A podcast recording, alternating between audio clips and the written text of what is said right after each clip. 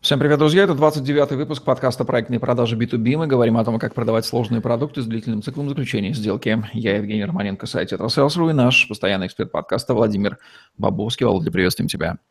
Жень, привет! Всем привет! Владимир Бабовский, специалист по продажам и систематизации бизнес-процессов с более чем 12-летним опытом, бизнес-тренер, независимый консультант по организационному развитию бизнеса, решению сложных вопросов и бизнес-проблем, собственник компании B2B Consulting, директор представительства в Северо-Западном федеральном округе – российского IT-интегратора. Счета выставлены, ждем денег и получаем, вернее, их в процессе реализации проекта. Они, понятно, что они вряд ли падают нам предоплатой стопроцентно, uh-huh. не падают нам после завершения, есть некая разбивка. Говорим о том, как мы завершаем поступление денег, потому что сделка не может считаться закрытой, пока все деньги не получены, мы не успокаиваемся ради этого. И нам интересно не просто завершить и расстаться полюбовно, а перейти к новому проекту, то есть повторные продажи. Ради этого мы, правильные продавцы, начинают взаимодействие с клиентом. Даже в фильме «Волк, Волк с Уолл-стрит» это была идея, самое главное, да, сначала продать хороших акций, а потом на волне успеха слить всякое, э, всякий джанк с э, колоссальным вознаграждением, на котором, собственно, Белфортовская конторка-то и зарабатывала все гениальное, все гениальное просто, да. Просто, да, очень даже примитивно. Говорим Знаешь. сегодня об этих всех вещах, о получении оплаты и переходе к новому проекту. Да, смотрите, давайте еще раз проговорим то, как, какие встречаются формы оплаты. Ну, чтобы было понятно, это базовые там, принципы, которые существуют, они обычно известны, но вот давай несколько приведем. Если проект достаточно простой, да, то, в принципе, самая там распространенная, одна из самых распространенных форм оплаты, если, например, проект э, какого-то включает в себя поставку сложного технического оборудования, ну и настройку, как обычно оплата разбивается. Ну, э, происходит предоплата процентов 50, Далее вторая часть оплачивается по приходу этого оборудования на э, территорию заказчика, процентов 20, 10, там, ну там уже процентные составляющие разные бывают. Дальше следующая оплата, после того, как э, оборудование э, смонтировано Э, настроена для работы и начинает работать, еще какая-то часть оплачивается. Ну и последняя часть оплачивается после какого-то периода, там месяц, два, три, э, после того, как оборудование, ну, уже работает на складе. Ну, то есть вот это такой простой, простая форма оплаты для, там, чаще всего там, где дело касается оборудования. Есть проекты, которые, ну, например, проекты программного обеспечения, да, и Э, внедрение, установки, настройки программного обеспечения. Вот здесь несколько сложнее. Э, там форма оплаты бывает следующая, ну, часто встречающаяся, опять же, из моей практики. Какую-то часть э, делается предоплата, ну, обычно это предоплата за само программное обеспечение – в размере 100%, да, и на этом оплата за проект, э, ну, то есть проект уже начинает работать. Дальше проект бьется на несколько этапов, 1, 2, 3, 4, и эти этапы оплачиваются 50% перед запуском, 50% после. Следующий этап 50%, ну, то есть по закрытию первого этапа Э, начинается реализация второго этапа. И опять же оплачивается 50% стоимости второго этапа, 50% оплачивается после. Таким образом, накапливается 100% стоимости проекта да, по завершению последнего этапа. В принципе, вот, наверное, самые распространенные там две схемы оплаты, которые существуют вот при проектных продажах, при, при реализации проектов. И здесь возникает вопрос, э, кто же ответственный то есть, ну, получая предоплату, понятно, с этого оплачиваются какие-то бонусы менеджеру, который этот проект в компанию привел, да, который сделал саму продажу и так далее. А вот дальше интересный момент, кто ответственный за сбор денег с заказчика и правильно ли вешать все на менеджера по продажам. А, я считаю следующее. Если мы выделяем человека, который отвечает за проект, с нашей стороны некий руководитель проекта, то и ответственным за получение денег должен быть он, потому что он ответственный за реализацию проекта. Если мы вешаем ответственность за... Ну, то есть для меня очень важно не разделение ответственности денег и реализации проекта. Потому что, ну, деньги зависят от реализации проекта. Если мы эти две ответственности разделяем, то, ну, и руководитель проекта будет, ну, как бы, когда сделаю, тогда и сделаю. У меня загрузка инженеров на другом проекте высокая. Да, менеджер по продажам будет бегать и говорить, да нет, нет, давайте на мой проект, да нет, нет, давайте на мой проект. Здесь, вот разделяя эти две ответственности, у нас существует опасность невыполнения проекта в срок. Нужно ли выплачивать какие-то премиальные с прихода денег следующих э, менеджеру по продажам, да, нужно, но эти премиальные должны быть меньше, чем там премиальные от общей суммы. Или она должна быть привязана к реализации проекта, да, и там, ну, это все оговаривается на первичном этапе. То есть здесь э, менеджеру, наверное, деньги выплачивать нужно, вопрос как, это уже вопрос вторичный, но ответственность за получение денег после этого должен нести Э, руководитель проекта. В коротких проектах, вот первый вариант, да, там достаточно простая схема оплаты, может за это отвечать и менеджер по продажам, так как, скорее всего, руководителя проекта как такового там может и не быть. Но тогда и менеджер по продажам должен курировать ход выполнения этапов проекта и говорить, о, о, о, вот здесь этап закончился, мне надо позвонить, сказать, что мы перешли на следующий этап. И это он должен уже делать и осуществлять коммуникацию, постпродажную коммуникацию с заказчиком для того, чтобы э, ну, проект состоялся, деньги пришли вовремя и так далее. Почему я делаю акцент на это? Потому что вопрос получения денег оставшихся, он очень важен, и в проектных продажах он существенный, потому что мы говорим о больших денежных влияниях, и дебиторская задолженность может ну, составлять там несколько сот миллионов рублей для средних и малых компаний, для которых ну, я обычно, которых, которые я обычно консультирую, это достаточно большие деньги, и здесь э, вопрос дебиторки стоит очень острый, возврата дебиторки. Соответственно, Поэтому я такой акцент на вот э, возвращение денег делаю. А, ответственный должен быть один, это либо руководитель а, проекта с нашей стороны, либо менеджер по продажам, который продал этот проект. А, ответственность за деньги не должна, не должна быть разорвана с ответственностью за реализацию проекта, то есть это одна и та же ответственность. Ну и дальше следует не ну, обращать на это большое внимание, потому что действительно о суммах говорит, мы говорим о достаточно больших. Вот три базовых принципа, которые следует там, помнить при работе с оплатами. Вопрос номер два, который сегодня хотелось бы э, разобрать в том числе, да, и напомнить о том, что мы э, с самого начала и весь вообще этот подкаст затеивали для того, чтобы показать, что мы не нацелены на одну конкретную сделку, хотя в проектных продажах очень сложно после продажи инициировать запуск нового проекта. Сложно, но можно. Давайте рассуждать следующим образом.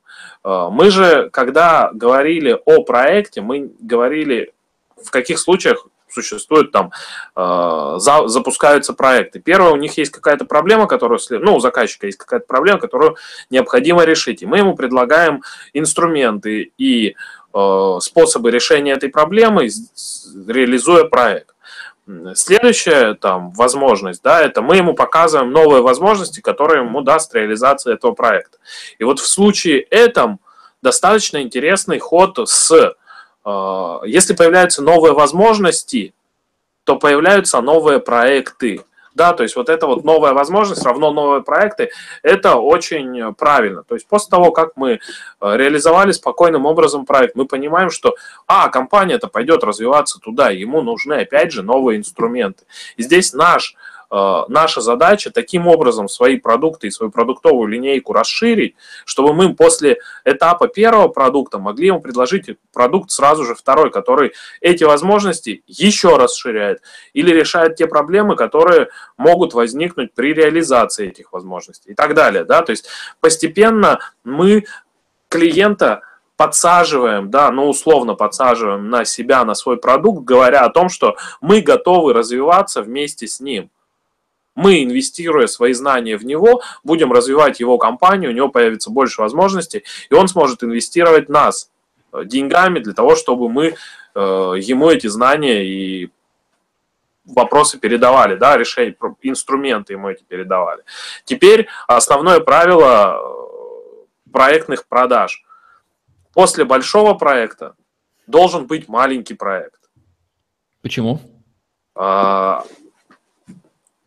Простите, у меня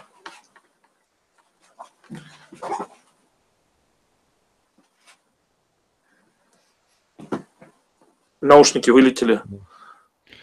После большого должен быть маленький проект. Почему? Да.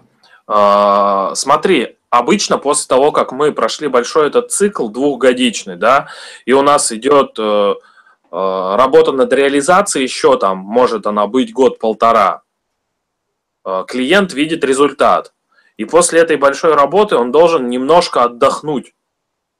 У него моральная большая очень нагрузка, и он только прошел вот этот большой цикл, большой путь, и для того, чтобы его дальше не напрягать, но и не отпускать от себя, мы должны ему предложить какой-то такой, ну, я их называю мини-проекты, да, или проекты по там сопровождению большого проекта, или какие-то мульки к этому проекту. Ну, то есть, вот мы проект сделали, он стоил там 100 миллионов рублей. Вот для того, чтобы он работал более эффективно, мы можем еще 5 маленьких проектов вокруг него сделать. И вот мы начинаем постепенно вот эти маленькие проекты делать, чтобы этот большой набрал силу и дал э, не там стопроцентный результат, а двухсотпроцентный результат, да, то есть чтобы усилить вот этот большой проект. Тем самым, кроме того, что он видит э, результат от большого проекта, он видит, что мы можем на маленьком проекте работать не за большие деньги, давая результат, и, и он видит, что мы действительно заинтересованы в том, чтобы его инструмент, вот этот большой, работал на 100%. Поэтому маленький проект позволяет отдохнуть, выдохнуть, и накопить силы как раз к следующему большому проекту. Поэтому я рекомендую там чередовать... Не э, изматывать просто, да? Да, да, да. Я рекомендую чередовать. То есть большой проект, несколько маленьких. Большой проект, несколько маленьких. Вот э, причем э, мы же можем поступить умнее. У нас может быть два больших проекта подряд, но второй большой мы можем на маленькие разделить показывая ему просто этапы как э, отдельные проекты. Мы же, ну, э, не завязаны в рамках какой-то там, а, вот мы должны обязательно вот так делать. То есть мы можем вот таким образом, если мы видим, что второй проект, он тоже там вырисовывается, и он тоже объемный и большой, чтобы он его Второй момент, еще финансовый, Жень. После того, как он вложил в большой проект деньги, ему нужно финансово поднакопиться, да, он инвестировать подряд большие суммы не все могут. И поэтому, ну, желательно вот э, ему после большого проекта давать там такие порционные вещи, да, чтобы он мог чувствовать себя хорошо. Вот, поэтому, ну, основное, да, это правило существует, просто о нем там, оно обычно само из себя вытекает, потому что клиент говорит, слушайте, ну, у меня уже денег нет, ну, отстаньте от меня. Ну, и ты говоришь, так мне немного надо. Вот, дайте, дайте вот столько, и я отстану. Ну и дальше пошло в новый цикл, да, то есть основная идея, чтобы клиент о вас не забывал, чтобы вы ему напоминали о себе, и даже если он после проекта, после реализации не заказываем след... вам следующий, звоните ему с периодичностью там два, раз в 2-3 месяца и спрашивайте, как у него работает оборудование, решаются ли те задачи, идет ли, видит ли он какие-то изменения после внедрения программного продукта и так далее и тому подобное. Не спрашивайте ему о новом проекте, да, то есть если он вам сказал, и, и вы его не видите, этот проект, не надо, а слушайте, у вас нет там никакой новой потребности, спрашивайте его о том, как его работает старый. Это гораздо э, интереснее для него поговорить об этом, о результатах. И вы тем самым показываете, что вы не хотите ему там навязать какой-то там следующий проект и продукт, а вы заботитесь о нем, и действительно вам должно это быть интересно, потому что вы эти результаты сможете транслировать вашим следующим клиентам и использовать их в качестве вот такой, ну, гордости и инструмента для сравнения. Ну, наверное, все даже не у меня Здесь можно исходить из того, что клиент, безусловно, не желает, чтобы его бросали. Никому из нас не хочется, чтобы нам продали и бросили. Но в то же время он не желает, чтобы ему повторно пытались что-то продать. Поэтому здесь в помощь весь арсенал доверительного маркетинга и повторных касаний, которые не содержат в себе а, явного желания продать, но тем не менее являются демонстрацией того, что мы не бросаем это. Здесь я порекомендую подкаст «Доверительный маркетинг» с Андреем Пометуном, который содержит исчерпывающий арсенал инструментов, там разные типы касаний совершенно, там просто можно укасаться, скажем так, в хорошем смысле заизвращаться до того, чтобы клиент в принципе о вас никогда не забывал и лишь восхищался, как вы каждый раз находите не банальные поводы поздравления с днем рождения, а в контексте вашего сотрудничества становитесь партнерами, и он без вас уже себя жизни не представляет. Ну, понятно, что это работа регулярная, долгосрочная, ее надо делать, они обычно забывают силу краткосрочности мышления, но я надеюсь, что наши слушатели уже не такие и немножко осуждают на долгосрочные. Тогда повторные продажи не замедлят себя. Если вы, конечно, понимаете, что вы действуете ради повторных продаж, а не просто продал и забыл и забил. И забил. Спасибо, Володя. Завершаем наш сегодняшний выпуск подкаста про B2B, где мы говорим о том, как продавать сложные продукты с длительным циклом заключения сделки. Владимир Бобовский, Евгений Романенко были с вами. Лайк, комментарий, Тетрасрум. Подстер YouTube вам в помощь, хэштеги B2B Consulting, Тетрасейлс тоже в помощь на сегодня. Все, всем отличного дня. Оставайтесь с нами. Всем пока-пока. Счастливо.